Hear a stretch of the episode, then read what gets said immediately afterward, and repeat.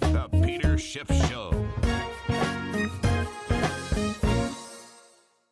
Today's podcast was recorded yesterday. If you want to listen to my podcasts commercial free the day that I record them, go to schiffradio.com slash premium. It only costs $5 a month. Let's get straight to the point. You want to grow your portfolio to deal with the rising cost of inflation, to pay off your debt or your mortgage, pretty much anything standing in the way of you and financial freedom, right? Well, with Yahoo Finance, you can get access to the news, data, and tools that you need in order to help you reach that financial freedom. And when it comes to your financial future, you think you've done it all. You've saved, you've researched, you've invested all that you can. And now you need to take those investments to the next level by using what every financial great uses Yahoo Finance. For more than 25 years, Yahoo Finance has been the brand behind every great investor. They're the number one finance destination, producing a holistic look at the financial news cycle, including breaking news, original perspectives, analyst ratings, independent research, customizable charts, and so much more. For comprehensive financial news and analysis, visit the brand behind every great investor, yahoofinance.com, the number one financial destination. That's yahoofinance.com. American Giant makes great clothing, sweatshirts, jeans, and more right here in the U.S. Visit American Giant.com and get 20% off your first order with code STAPLE20. That's 20% off your first order at American Giant.com, code STAPLE20. It was another strong week in the stock market thanks to a hopium inspired rally that the Fed may pause in its rate hikes by the summer. The Dow Jones ended up about one and three quarters percent on the week, finishing with a strong day. Dow Jones was up almost 400 points today to close out a relatively strong week. S&P did even better than the Dow, up 1.9%. Russell 2000 up even 2%, and the leader, the Nasdaq Composite was up 2.7%. Of course, the more speculative the stock, the bigger the gain. Look at the pump in the ARK Innovation ETF, up five and a quarter percent. The only speculative asset left out of the rally parade were the cryptocurrencies, which were down on the week, mainly due to the big declines that we had today. I'll talk about that a little later in the podcast, but the Grayscale Bitcoin Trust actually finished the week down 1.8%. So, in the opposite direction of risk assets, but also in the opposite direction of safe havens like gold, which had a solid week up 2.5%. Gold had a very successful test of the 1800 support level, and it closed the week at about $1,856 an ounce. And the gold stocks did even better. The GDX was up 6% on the week. And probably more important than the gain was the fact that the GDX rose every day of the week. Five out of five days were up. GDXJ up 6.3% on the week, despite having one day that was slightly down. The interesting thing, too, about the gold stocks is they held up pretty well on the sell off on Thursday morning, which initially had sent stocks tanking until they were rescued by Atlanta Fed President Raphael Bostic, who in a Q&A mentioned that he thought it was likely that the Fed would pause in its rate hikes by mid to late summer. And that's all the market needed the pause by the summer, despite the fact that Bostic also said some things that might have indicated even higher rates for longer. Remember, everybody is still data dependent on the Fed, but the bulls were grasping for straws, and this is the one they grabbed. And that sparked a sharp turnaround in the markets. In fact, if you look at where the Dow closed today versus where it was on Thursday's low, that's a two and a quarter percent gain.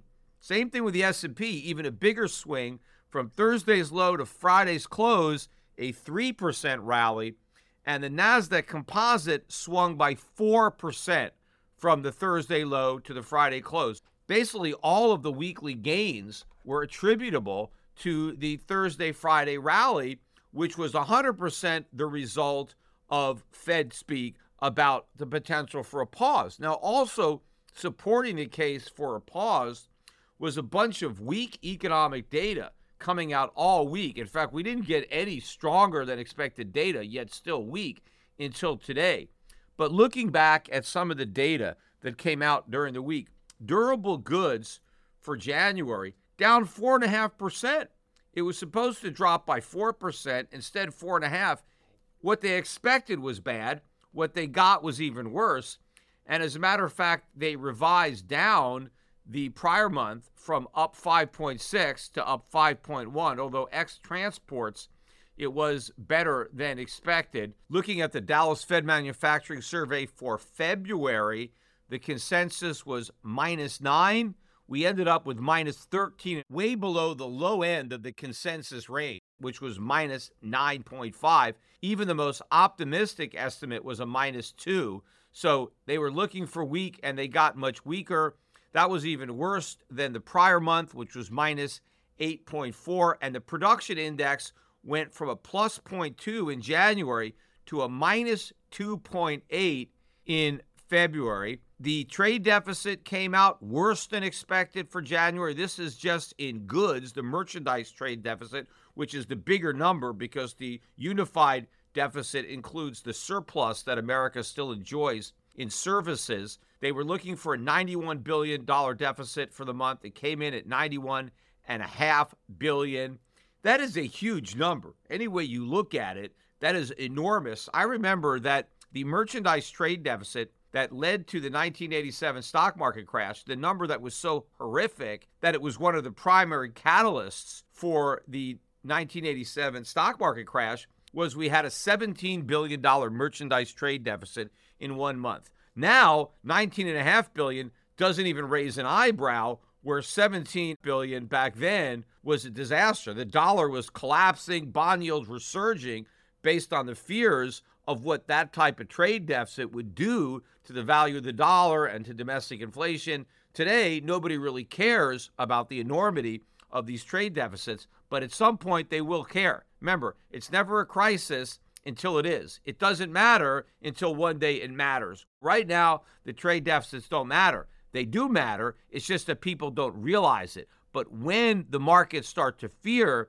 these trade deficits, that's what it matters. But I guess then it's too late because now you've got a crisis. We also got the Chicago PMI for February, another weak number. The consensus was for 45. We got 43.6 anything below 50 is basically contraction, and we're way below 50. In fact, the prior month was 44.3. So the consensus forecast was for an improvement from January to February. Instead, we went the other way, and the Chicago PMI was weaker in February than the weak number that we had in January.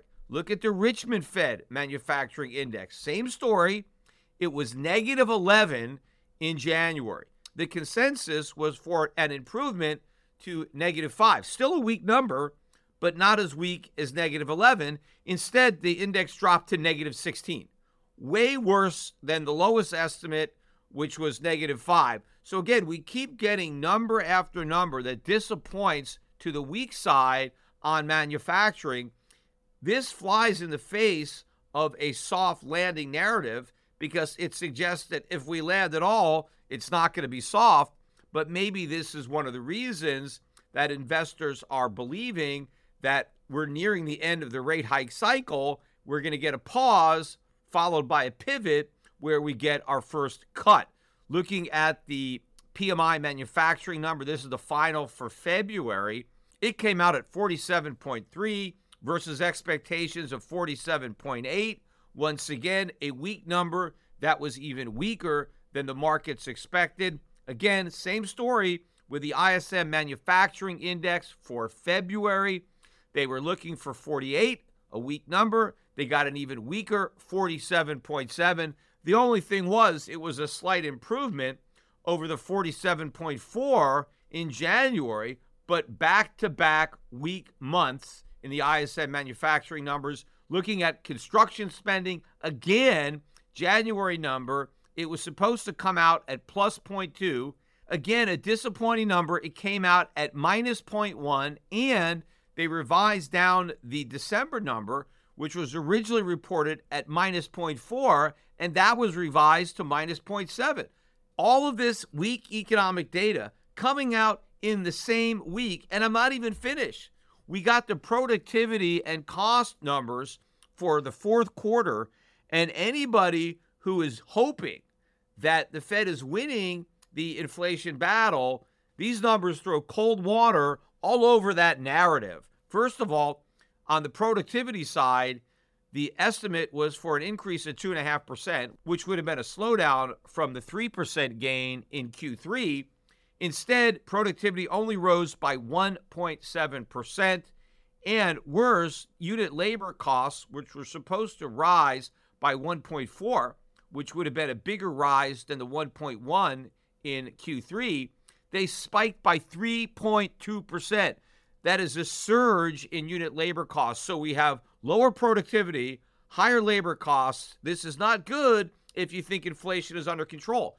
The best way to control prices is with increasing productivity, but we're not getting that. What we're getting is increasing costs. And by the way, unit labor costs don't just mean wages. So when you see that unit labor costs are up, that doesn't mean that workers are getting paid more money. They may be, but that's only one component of labor costs. For example, a big component is healthcare costs because when you employ people, if the employer is responsible for paying their health insurance, if premiums goes up, that increases unit labor costs. It doesn't benefit the worker that his health insurance is now more expensive because he's getting the same policy, his wages aren't going up, and in many cases, he's not getting the same policy. Sometimes what happens is even though the insurance companies raise their rates, they also raise the deductibles, raise the copays. So you're actually getting a less valuable insurance policy. Your employer is just paying more money to provide it to you,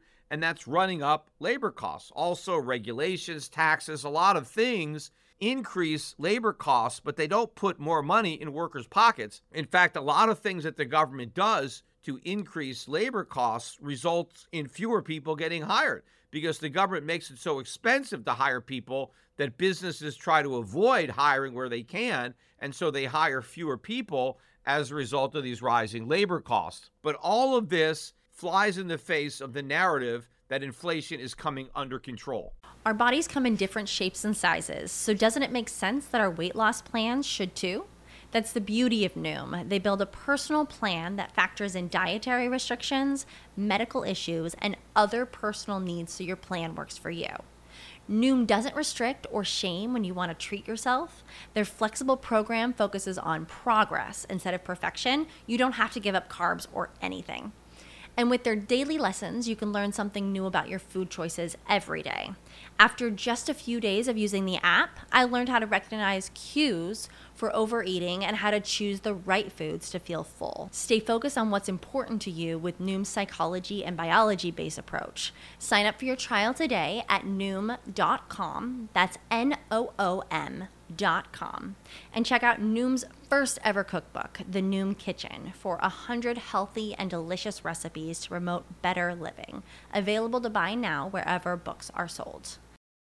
Finally, today, we got some numbers that were a little bit better than expected. We got the PMI composite for February. That came in at 50.1. In fact, I'm not even sure what the consensus was, but I think this was slightly ahead of it. Same thing for the ISM Services Index for February. They were looking for 54 and a half, and we ended up with 55.1. So these are the only data points of the week, really, that were a little bit better than estimate. But again, I think these were the outliers, the exception to the rule. The rule was weak economic data, but not only weak economic data, but inflationary data, not just with the weakness in productivity and spiking labor costs, but the fact that all of the manufacturing output is low.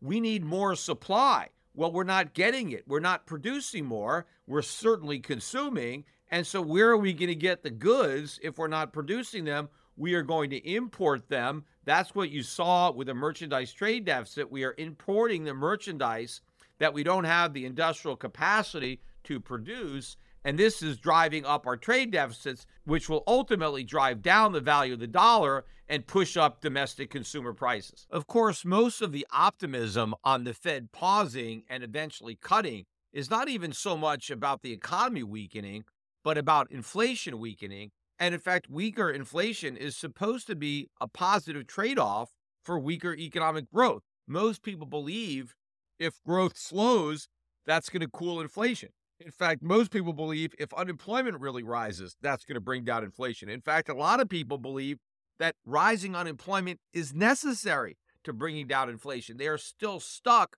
in this Phillips curve mindset that high inflation is a function of low unemployment and low inflation is a function of high unemployment. Neither of those is true, but that doesn't stop people from believing it. But I want to spend a little more time again talking about how difficult it's going to be to get the inflation rate back down to 2%. In fact, the years that we enjoyed of sub 2% inflation, those were the aberrations. They're not coming back. But rather than focus on inflation in the US, I want to talk a little bit about inflation in the Eurozone because we got a lot of economic data that came out this week on Eurozone inflation. First of all, we got the numbers for Germany.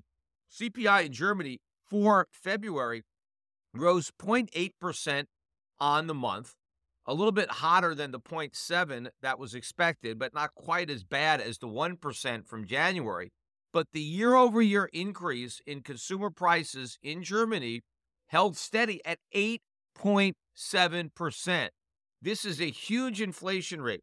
Remember, it was Germany that experienced the hyperinflation of the Weimar Republic. So the Bundesbank was the one central bank that was most committed to making sure that inflation stayed under control. So this number has to be particularly troubling for the hardliners at the Bundesbank who are having to tolerate now 8.7% inflation because of the massive monetary policy mistakes that they knew the ECB was making. But they allowed the ECB to get away with it because they were able to claim that inflation was under 2% and somehow they needed to lift the rate. And so they basically allowed this asinine policy.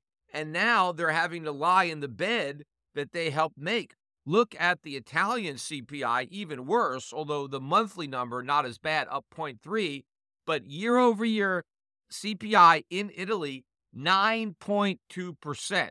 But let's take a look at the overall rate for Germany. The year over year rate in January was 8.5%, and they were expecting a decline to 8.2% in February.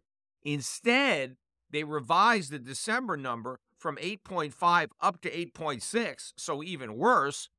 And instead of coming down to 8.2 in February, it came down to 8.5, where they originally thought January was until it was revised upwards. So bad news on inflation, despite the fact that the European Central Bank has brought rates from zero to two and a half, they still have eight and a half percent inflation. And even if you look at the core, the expectation was for 5.3 which would have been a little hotter than the 5.2 from January. Instead, they raised the January number up to 5.3, but the February number was even hotter at 5.6.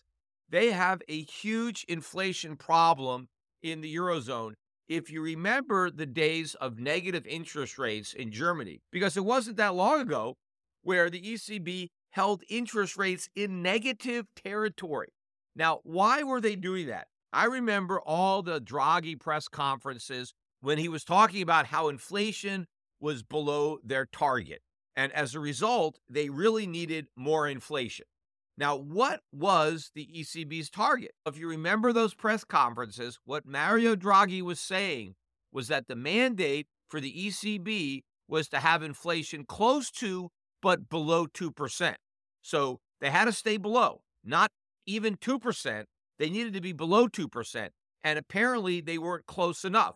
Look at the inflation rates from 2017, 2018, and 2019. Inflation in the Eurozone, as measured by their consumer price index, was 1.54% in 2017, it was 1.74% in 2018 and 1.21% in 2019. Now, to me, it sounds like they pretty much met their mandate. All three of those years are close to, but below 2%. By what standard could you possibly conclude that these numbers did not satisfy the condition of being close to, yet under 2%? Especially 2018. 1.74? If your goal is to be close to, but under 2%, the most you could be realistically is 1.99. 1.74 is 25 basis points below 1.99. If the Bundesbank's real goal was to have inflation close to but below 2%, that they would have been satisfied with 1.74. After all, you can't really get much closer without risking going over.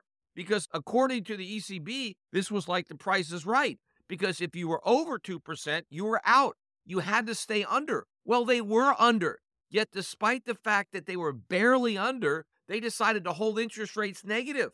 The deposit rate in the Eurozone in 2017 and 2018 was minus 0.4, even though inflation was only 25 basis points below what they claimed to be their target. And if they missed their target slightly and instead pushed inflation up by 27 basis points, they would have been over 2% and violated their mandate. Yet, despite that risk of an overshoot, they thought it was so important that they eke out another 25 basis points. They had negative interest rates. They were doing their asset purchase program, their own version of quantitative easing. Why do you have the monetary pedal to the metal when you're so close to your target? Aren't you worried about overshooting? Which, of course, is exactly what they did. And in fact, what the ECB did is they actually lowered interest rates in 2019 because they dropped the deposit rate from minus 0.4 to minus 0.5 because they wanted to push the inflation rate closer to 2% than it was. Think about it. In 2018, they were at 1.74 and all hell was breaking loose. This was an emergency. We're 25 basis points below 2%. We need negative interest rates. We need massive quantitative easing because we got to get the inflation rate even closer to 2% than it is right now. First of all, what's so magic about being just under 2%? And why can't you be 25 basis points below 2%? Why do you have to be one basis point below 2%? It's like horseshoes. If you throw a horseshoe and you're the closest to the stake, you still win. The ECB didn't need to toss a ringer dead on 1.99%. 1.74% was close enough to win. They should have been satisfied with 1.74%. But no, they wanted to see just how close to 2% they could come without actually hitting it. Now they're at 8.5%. So instead of being below their target by 25 basis points, they're above their target by 650 basis points. Was it really worth it? Also, the idea that the ideal inflation rate was just below 2% was made up anyway.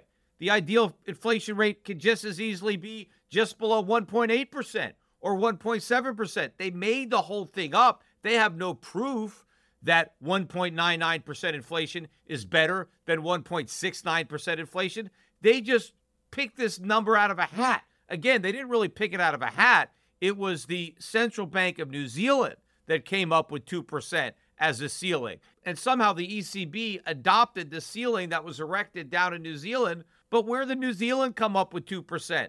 They made it up. So to risk everything, to have this unprecedented monetary stimulus, negative interest rates, quantitative easing in pursuit of a made up goal where there's absolutely no proof that the 1.99% inflation was somehow any better for the economy than 1.74 was sheer lunacy. And the only thing more ridiculous than the ECB telling that lie was that the public believed it, that all the reporters at the press conference ate it up.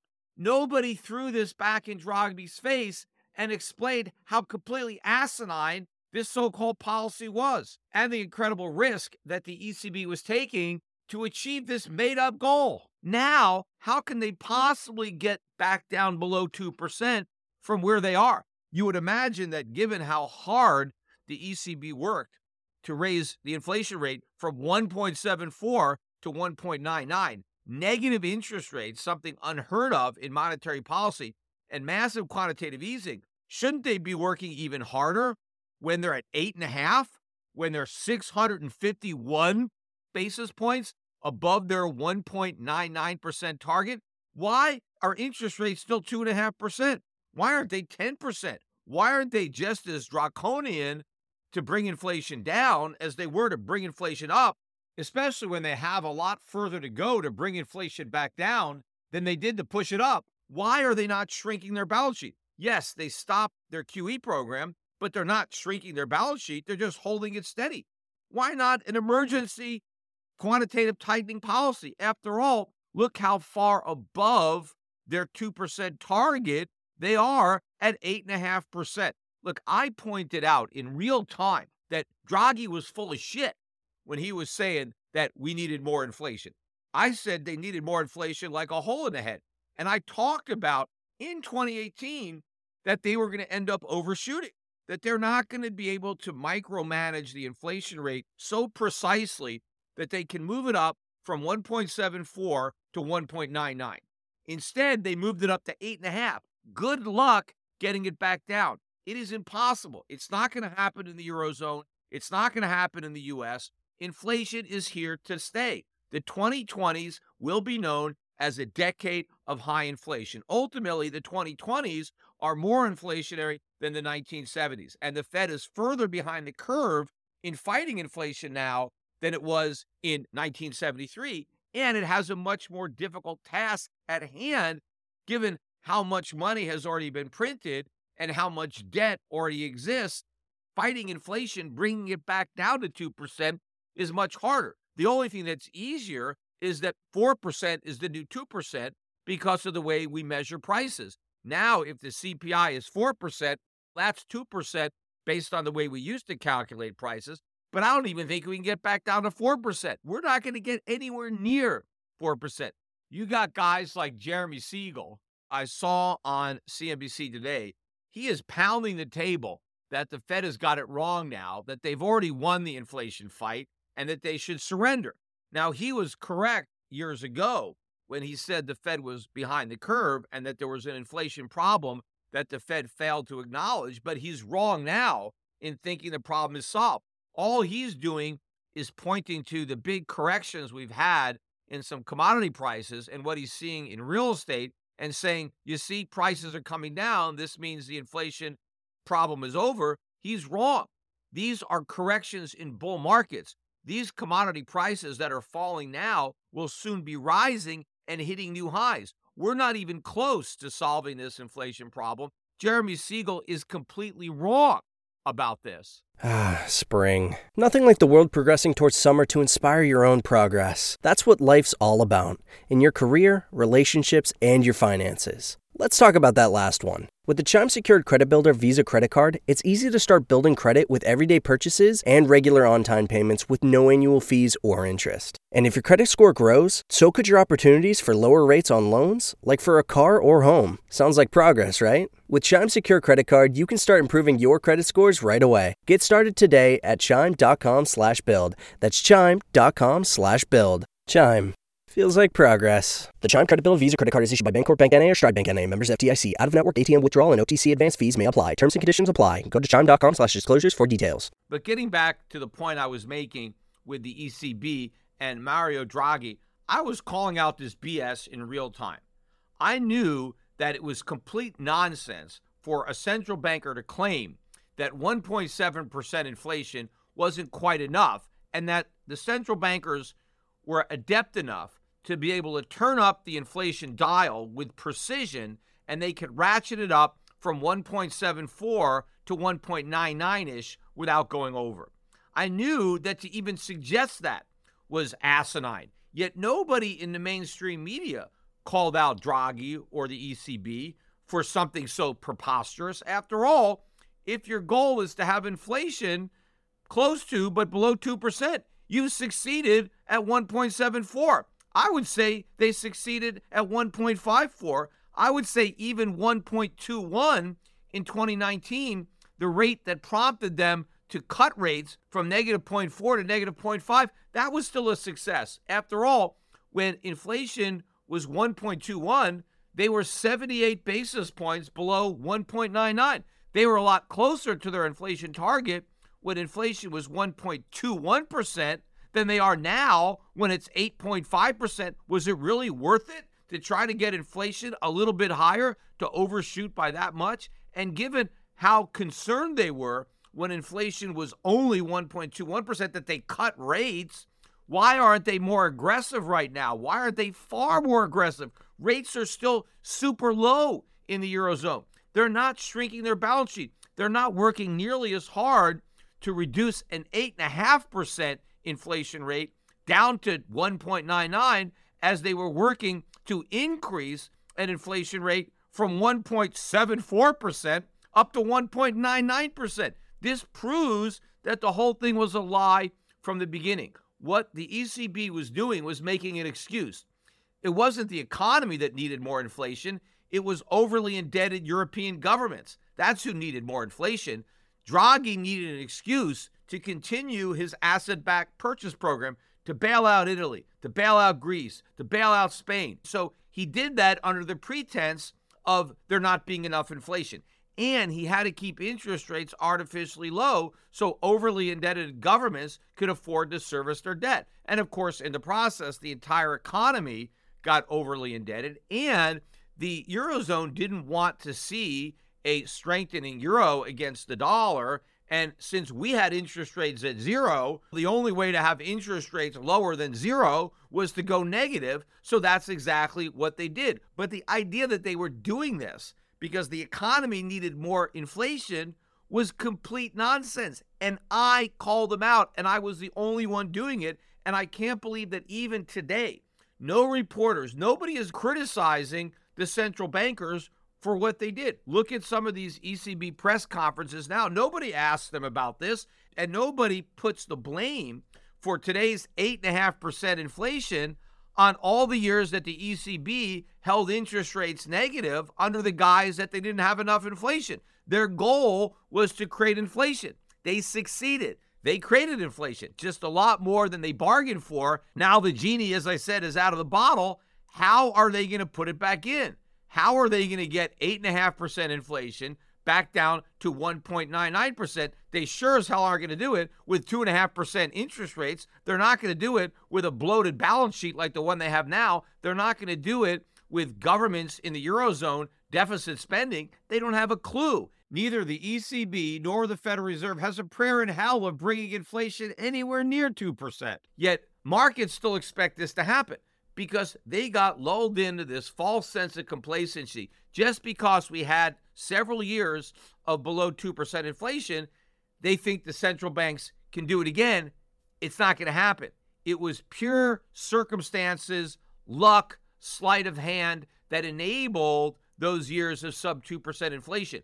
But it was the monetary policy that was going on during the years that inflation was below 2% is precisely why it's never going back down there again, at least not anytime soon, certainly not between now and the end of this decade, which is why I said the 2020s are the decade of inflation. This is the 1970s show all over again, only on steroids. Across the pond over at the Federal Reserve, there was another news story that got very little coverage, and that's the fact that the Federal Reserve booked a $126 billion loss in the month of February. That is a staggering amount of money. That is unprecedented. In fact, in 2022, the Federal Reserve had a net profit of 58.4 million for the entire year. Yet they lost more than twice that much in one month. In fact, if you look at the biggest gain the Federal Reserve ever achieved in a single year, it was in 2021 where the Fed reported a profit of 104 billion. They lost more than that in February alone. Now, what is the significance of this massive loss? The way it works, when the Fed makes a profit, they pay that profit to the US Treasury. And they've been paying those profits to the Treasury for years, and that has helped reduce our deficits. Now, our deficits are still huge, but they're slightly less huge thanks to the checks that they've been getting for the Federal Reserve. Well, in February, they didn't get a check. They got a $126 billion bill. And now these bills are going to add up because just like when they have a profit, they pay that to the Treasury. When they have a loss, the Treasury has to reimburse the Federal Reserve to make up that loss. So this is going to compound the problems that the Fed has in its inflation fight because where is the US Treasury going to get the money to pay the Federal Reserve to cover those losses? Because the US Treasury is already running massive deficits. Now they're going to have to run even bigger deficits than the ones they're running. And where are they going to get that money? Ultimately, from the Fed itself. The Fed is going to have to print up extra money so that the Treasury can repay the Federal Reserve for its losses. And believe me, the Fed's losses are just getting started.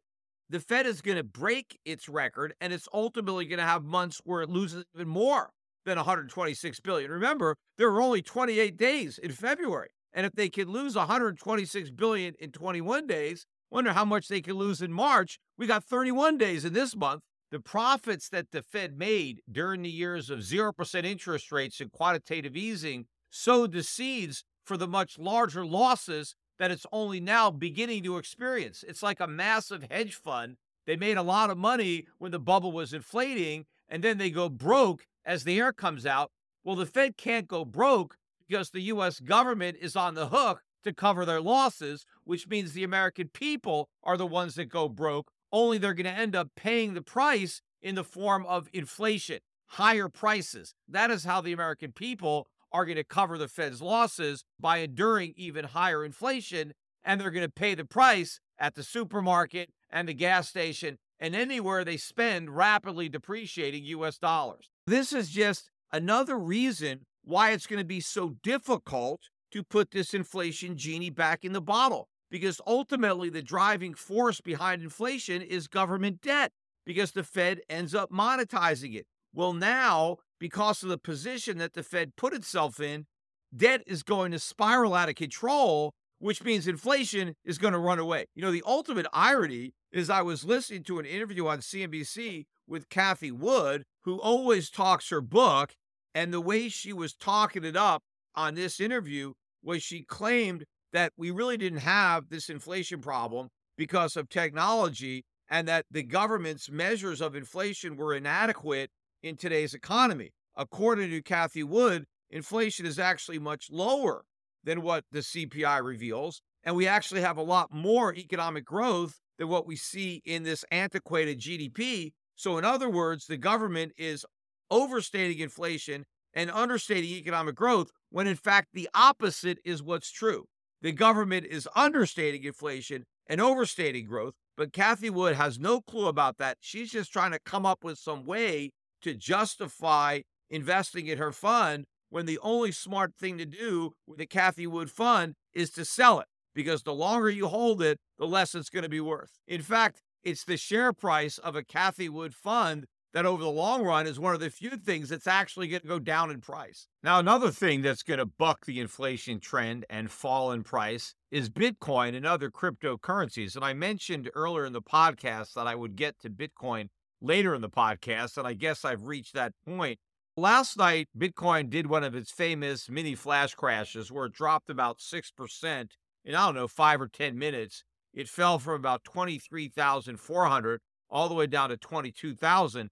And the catalyst that sparked the sell off was the news that Silvergate, and this is the bank that's been having a lot of problems because it's specialized in lending to crypto and other blockchain related companies, is likely to file for bankruptcy. And as a result of that announcement, shares of Silvergate hit a new low today of $4.85. The 52 week high is $162.65. So it's already practically at zero. Now, Silvergate actually managed to rally and close up almost 1% on the day, probably a lot of short covering on this news. But the stock is not out of the woods. I'm sure there's still more downside, especially if they follow through with a bankruptcy, which looks very likely. But all this, of course, should be casting more doubt on the whole idea that this blockchain revolution is changing the world, that this is early in this massive bull market, that institutional money is going to be flooding into the space. How can this premier bank, the bank that was going to bank all of these DeFi companies and blockchain companies, they are on the cutting edge of this new revolution. They've gone bankrupt. This is a massive red flag in a sea of red flags that is a huge warning sign to all potential investors to stay away from this market. The biggest players in this space have gone bankrupt. Sure, Bitcoin itself is still there, Ethereum is still there. But so what? The big money that entered the space is now leaving. The losses are staggering and they're building, and you have all these frauds, and now you have the regulators coming in. It's only a matter of time before the final shoe drops and the bottom drops out of these cryptocurrencies. And I think it's going to happen this year. I think that rally that we had in January is likely to be the swan song for Bitcoin and all the other shit coins that are out there. That was the last chance that people had to get out at a high price. Now, of course, any price is a high price when your ultimate destination is zero, but very few people are going to end up selling into the collapse. They had an opportunity they had a rally. They, they could have sold the rip, but now they're going to hold and hope for the mother of all dips. But getting back to other markets, the US dollar index sold off about 70 basis points on the week. It ended last week at 105.20 and closed this week at 104.5. And the dollar weakened despite the backup in interest rates, particularly on the short end of the curve.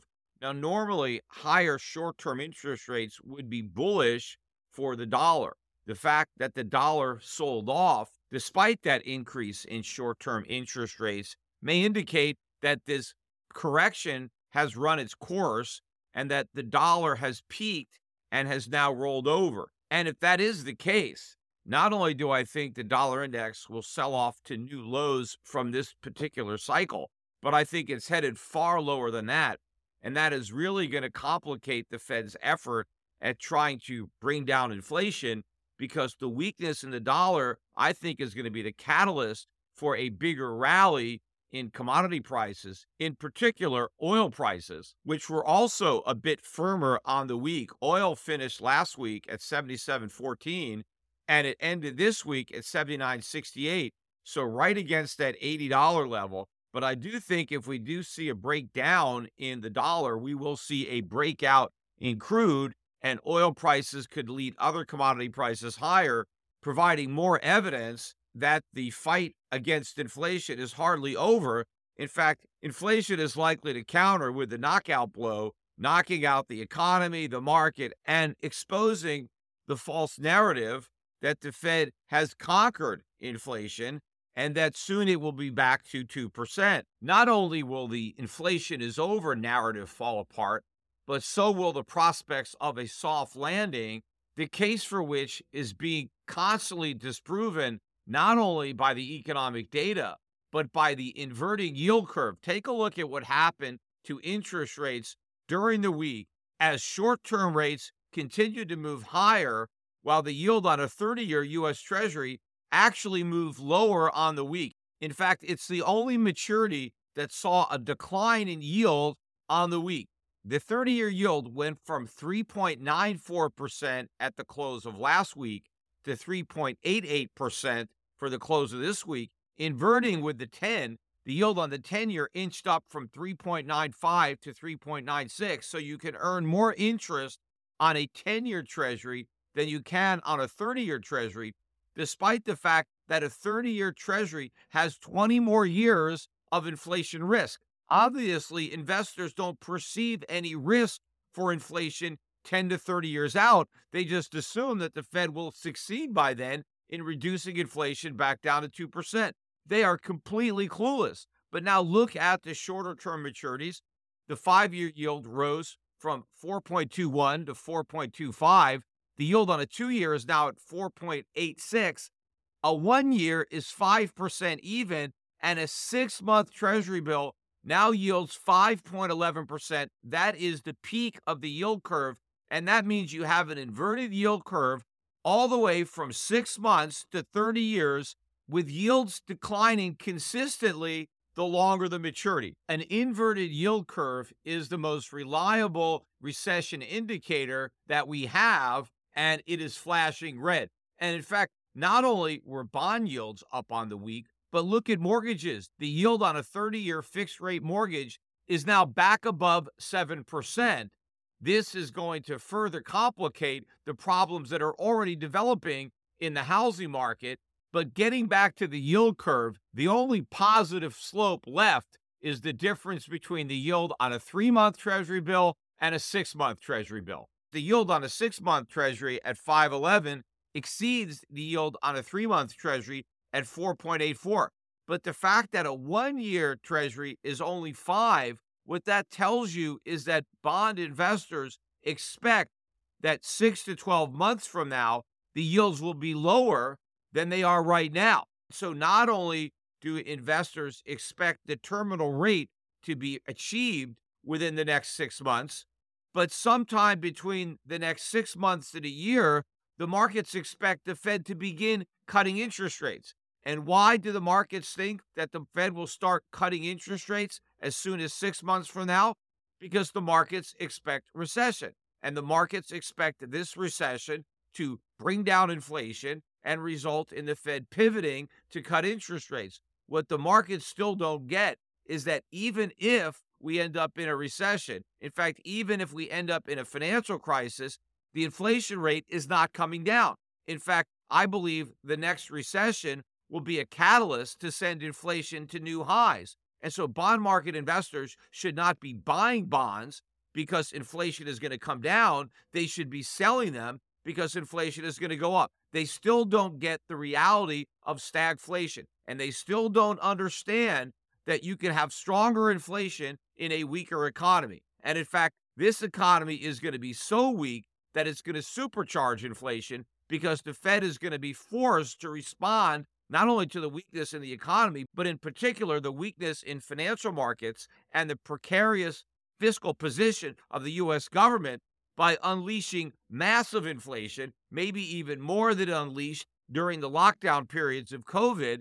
And that is going to send the inflation rate to new highs and bond prices to new lows. And so the losses that investors suffered last year in bonds, I think, could pale in comparison to the losses they may suffer this year when reality finally sets in and the bond vigilantes wake up.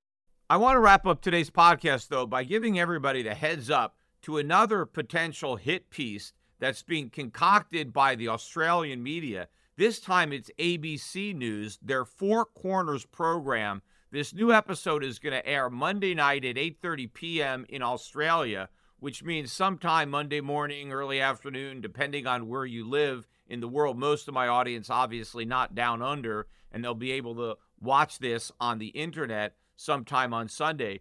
But the target of the hit piece is the Perth Mint. The title of this so called documentary is Tainted Gold Inside Perth Mint's Billion Dollar Scandal. And what it appears they're going to be accusing the Perth Mint of doing is helping organized criminals launder their money and evade taxes using gold. And if you look at the promo, it's pretty clear that the producers hate gold and they somehow think that the only people who would want to own gold are criminals trying to launder money or evade taxes. Clearly, that is not the case, but you have a bunch of left wingers who run this broadcast and who just don't like gold. They don't like it because it competes with fiat money, because it competes with state power. They don't understand why law abiding people fear inflation, don't trust governments or their fiat currencies, and prefer to store their legitimate wealth in gold or other precious metals. You don't need to be a criminal. You don't need to be trying to evade tax or launder money to be interested in owning gold. One of the things that I think ABC is going to be using as evidence is likely to be the relationship that the Perth Mint has had with me and or my bank, Euro Pacific Bank, my broker dealer, Euro Pacific Capital, now Alliance Global Partners, has been an approved dealer for the Perth Mint going all the way back to 2002. So I've been doing business with Perth for better than 20 years. And of course, my bank used Perth Mint to buy and sell and store precious metals on behalf of the clients. The Australian public already believes that I'm this notorious tax evader, money launderer. I've already been accused of using my bank to help organized criminals evade taxes and launder money. In fact, I've been accused of being on double secret probation down there in Australia. Supposedly, I'm on this risk of Australia's greatest threats. So the public already believes this based on the false allegations by 60 Minutes. And those false allegations made in Australia were only embellished recently when the Puerto Rican government decided to shut my bank down under the pretense of inadequate capital, but then invited the IRS and members of the J5, including the top tax cop from Australia, to talk publicly about how they had all suspected that my bank was helping people launder money and transfer money anonymously using numbered accounts. Of course, they never bothered to point out that none of those suspicious turned out to be factual. Yes, they believed prior to the investigation that we had numbered accounts and my bank was enabling the anonymous transfer of funds. But once they actually conducted their audits, they found out that none of that was true. But they didn't bother to make those findings known to the public. All they talked about was what they once suspected before they did the investigation. They never once acknowledged what they found out after the investigation was completed because they didn't want the public to know what they found out because what they found out was that the bank did nothing wrong. They just wanted the public to know what they suspected the bank of doing wrong before they figured out that it did nothing wrong. And I think one of the red herrings that they're likely to raise is point to the fact that my bank had an omnibus account with the Perth Mint, and the Perth Mint did not know the identity of the beneficial owners, and somehow linking that to enabling tax evasion and money laundering. It didn't matter if the Perth Mint didn't know the identity. My bank did. We didn't have any anonymous accounts. Every account had a name, and therefore people were not able to use the Perth Mint to circumvent AML or KYC because the bank was doing it. The type of account that my bank had with the Perth Mint is the same type of account that my bank had with all of the correspondent banks that we did business with. When we had euro deposits or dollar deposits or Swiss franc deposits for clients, we would redeposit that money in an omnibus account at a correspondent bank. That correspondent bank that was holding fiat currency had no idea who the beneficial owners were. The only owner they knew was the bank. That's exactly the same thing at the Perth Mint. So the fact that the Perth Mint gave my bank an omnibus account is no different than any other major bank that we worked with that also gave us omnibus accounts. Those banks didn't know the beneficial owners on our books any more than Perth Mint did. And so Perth is no more guilty of facilitating money laundering or tax evasion than any other major bank that we worked with. In fact, every bank that is involved in correspondent banking does not know the beneficial owner of all those deposits. Those that KYC and AML is done at the level of the bank that is accepting the deposits, not at the bank that is reaccepting those same deposits from another bank that already vetted the customers. And so this whole thing is made up. They are going after the Perth Mint most likely with the, the same type of bogus, contrived quasi circumstantial evidence that they used against me at 60 Minutes in Australia. I am still involved in my defamation lawsuit against 60 Minutes. The lawyers who are representing me in that lawsuit just sent a letter to the producers of The Four Corners warning them that they better not repeat the same false accusations against me or my bank that were already made by 60 Minutes. And if they do, I may have to file another defamation lawsuit against them. I'm hoping I don't have to do that because I'm spending so much money on the first one. And Nine is doing everything it can to drag out the process and run up my costs. They know that they are going to lose. Clearly, they have to know that because they have absolutely no proof that anything they accuse me of doing is true, despite the fact that their defense to content that has already been ruled defamatory by the judges in Australia. Their defense is that what they accuse me of doing is true when everything they accuse me of doing is demonstrably false and there isn't a kernel of evidence to support its truth, I made sure to put the producers of Four Corners on notice they better not rehash these false allegations unless they have proof. And I challenge them that if they have any proof that either me, my bank, or any employee, officer, or director of my bank in any way facilitated money laundering or tax evasion, they had better provide that proof to me in advance and give me an opportunity to refute it. Otherwise, they better keep my name and the bank's name completely out of this broadcast. But based on the way the promo had been edited, I don't see any references to me or my bank. But if you read the description of what they're accusing the Perth Mint of doing, I think the only evidence that they would able to bring forth would be my bank because everything they're saying the Perth Mint did is what my bank was falsely accused of doing. And I don't know any other way that Four Corners could connect these dots other than trying to connect the Perth Mint to my bank. So we're going to see. I'm going to watch this program. Hopefully, it's not the same type of hit piece done by 60 Minutes. And hopefully, they take a look at the facts and don't make accusations without actually being able to back them up. But based on my own personal experience with the Australian media, I'm not going to get my hopes up. And if this broadcast ends up making the same type of false accusations as 60 Minutes Australia, I'm likely going to record another response video similar to the response video I made when 60 Minutes came after me, addressing each and every false accusation made by the producers and providing an alternative, truthful accounting of the facts.